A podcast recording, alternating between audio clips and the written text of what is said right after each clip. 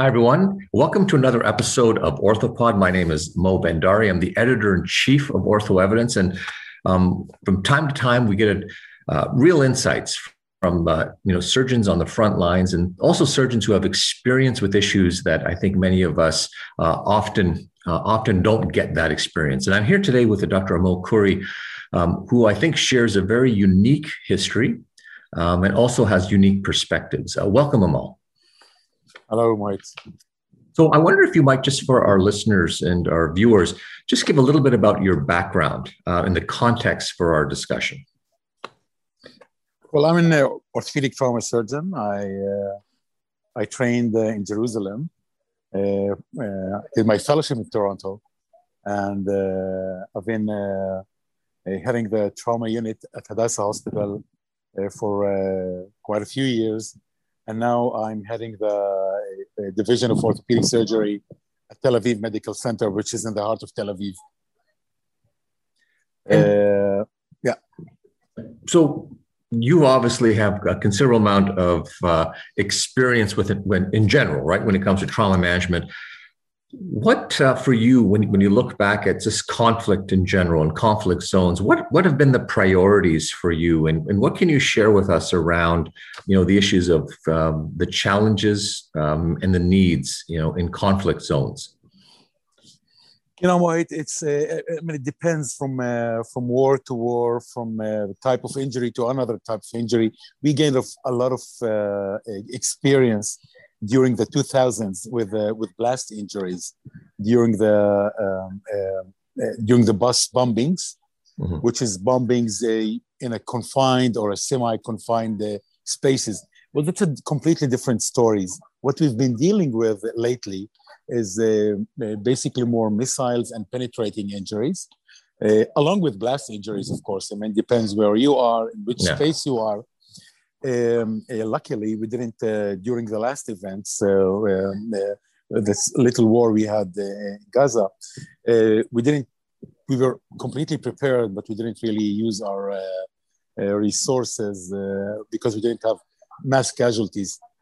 Uh, the funny thing, well, it's funny, but during that time uh, we had a, a, a, a crash of a, sto- of a of a stadium. I don't know if you've seen this in, in Toronto on the news. But uh, a kind of a little stadium just crashed. Uh, with uh, we had we had a lot of uh, it was a mass casualty, but not related to the war. Uh, so um, uh, if I have um, a message, I mean, it, it depends from also another from one system to another system. Uh, in Israel, for example, uh, in order uh, to evacuate from most of the cities, in any place in most of the cities. Uh, the top time of uh, evacuation would be less than half an hour.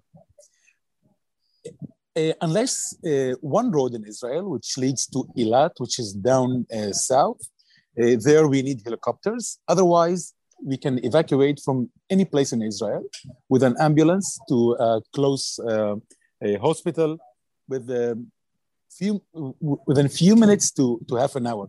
Well, that's completely different from... Uh, Uh, from, for example, in Ontario, it's a completely different story where you can, uh, you know, travel for hours in order to get uh, from one place to another place.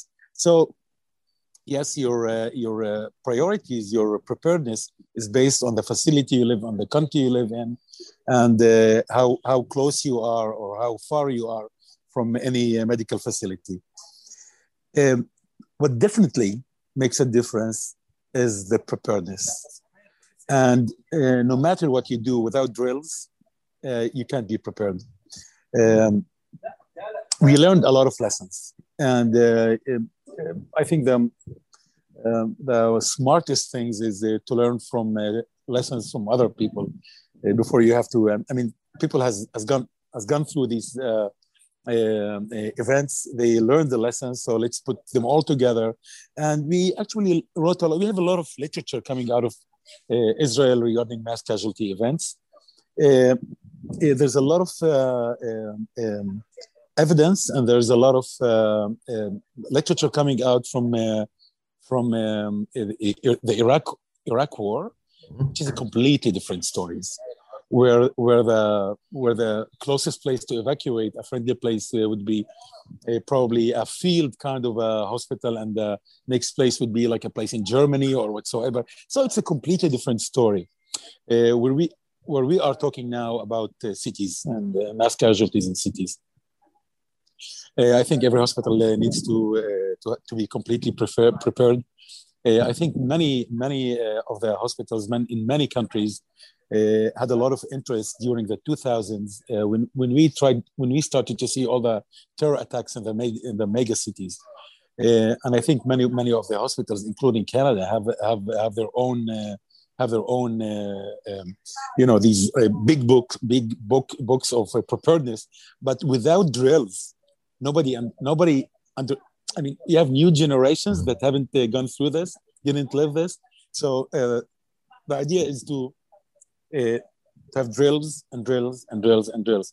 I, I myself, uh, we had a lot of uh, experience during, as as I said, uh, uh, the two, beginning of the two thousands.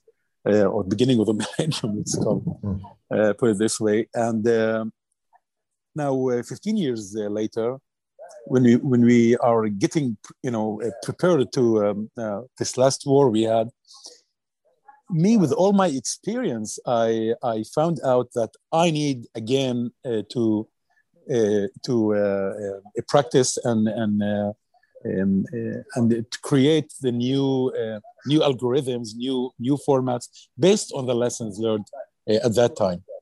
So, can you speak a little bit to you know what are some of these new lessons? So, what so when you said you have to relearn, what what was it that you were thinking that is different now than it was before? Uh, it's mainly te- technical. Um, let me give you an example. Yeah. Okay, you get now uh, thirty. Uh, uh, thirty injured people from, yeah. from a combat zone uh, into your uh, E R, okay? And you declared uh, a mass casualty event in your hospital, and you have all the people coming out, okay? Now it goes it goes down to the to the to the you know to the basics, okay? So you have thirty people, you don't know who they are, who they're coming from, okay? And you uh, and they have the, the sticker on with a number. Okay. Now this number is related later on when you know who these people are, when you identify them. It's it's uh, it's uh, related to the specific identity. But on the way, you have also um, uh, imagings and ultrasounds and and uh, many many other uh, studies you've done, and you have to relate. So it goes back to to um, you know we have new digital systems, we have new I Ts. So yes, I mean.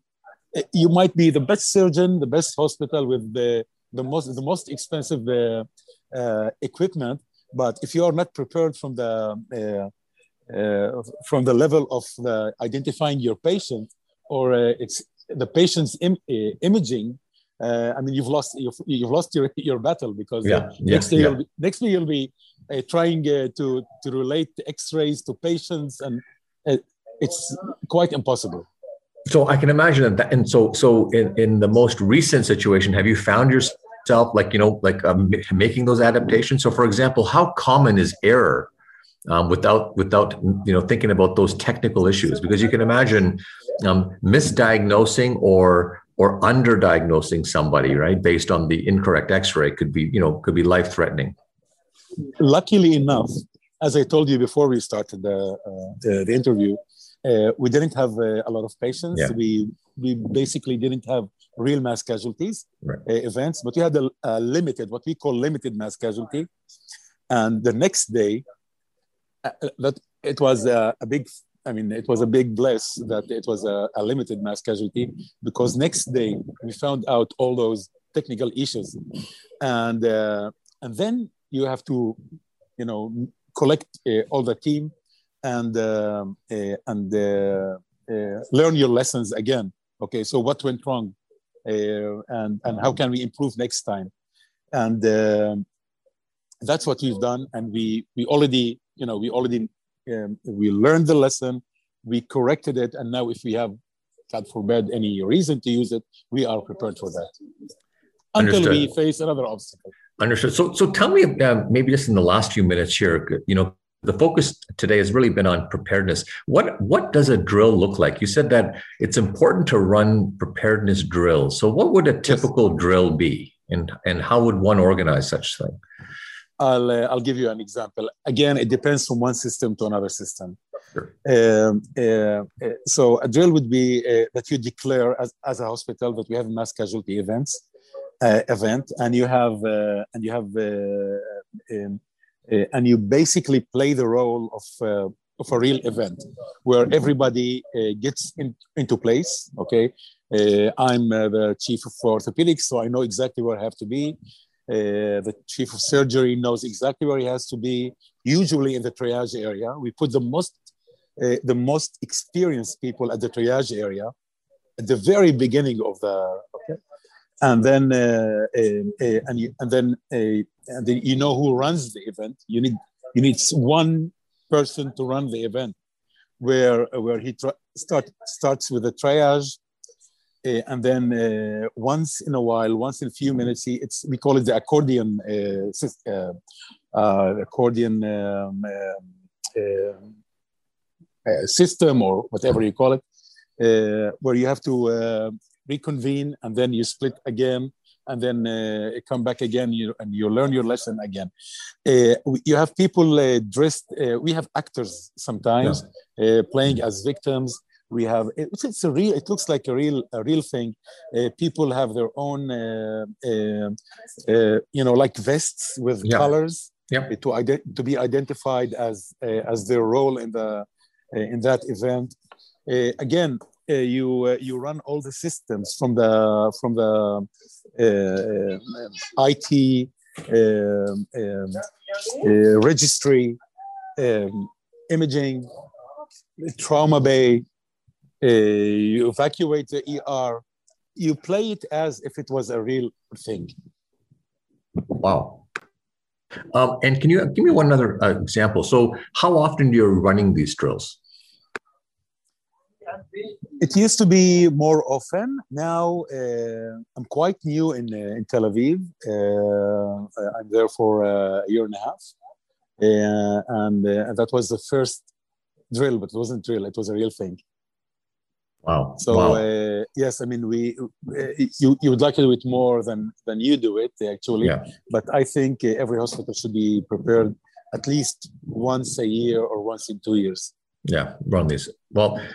I can't thank you enough. You know, you've you've given us some insight, um, and I think the message today really is about you know what we do in preparation uh, for conflict or for you know a mass casualty. Um, we hope we'd ever have to deal with them. That seems like you've dealt with more than I your share. So. Yeah, but let's hope I that hope there's so. m- many fewer for you in the in the near future. But uh, Doctor Khoury, thank much. you so much for taking time with thank us. OrthoEvidence. Thank you. Appreciate Pleasure. all your time.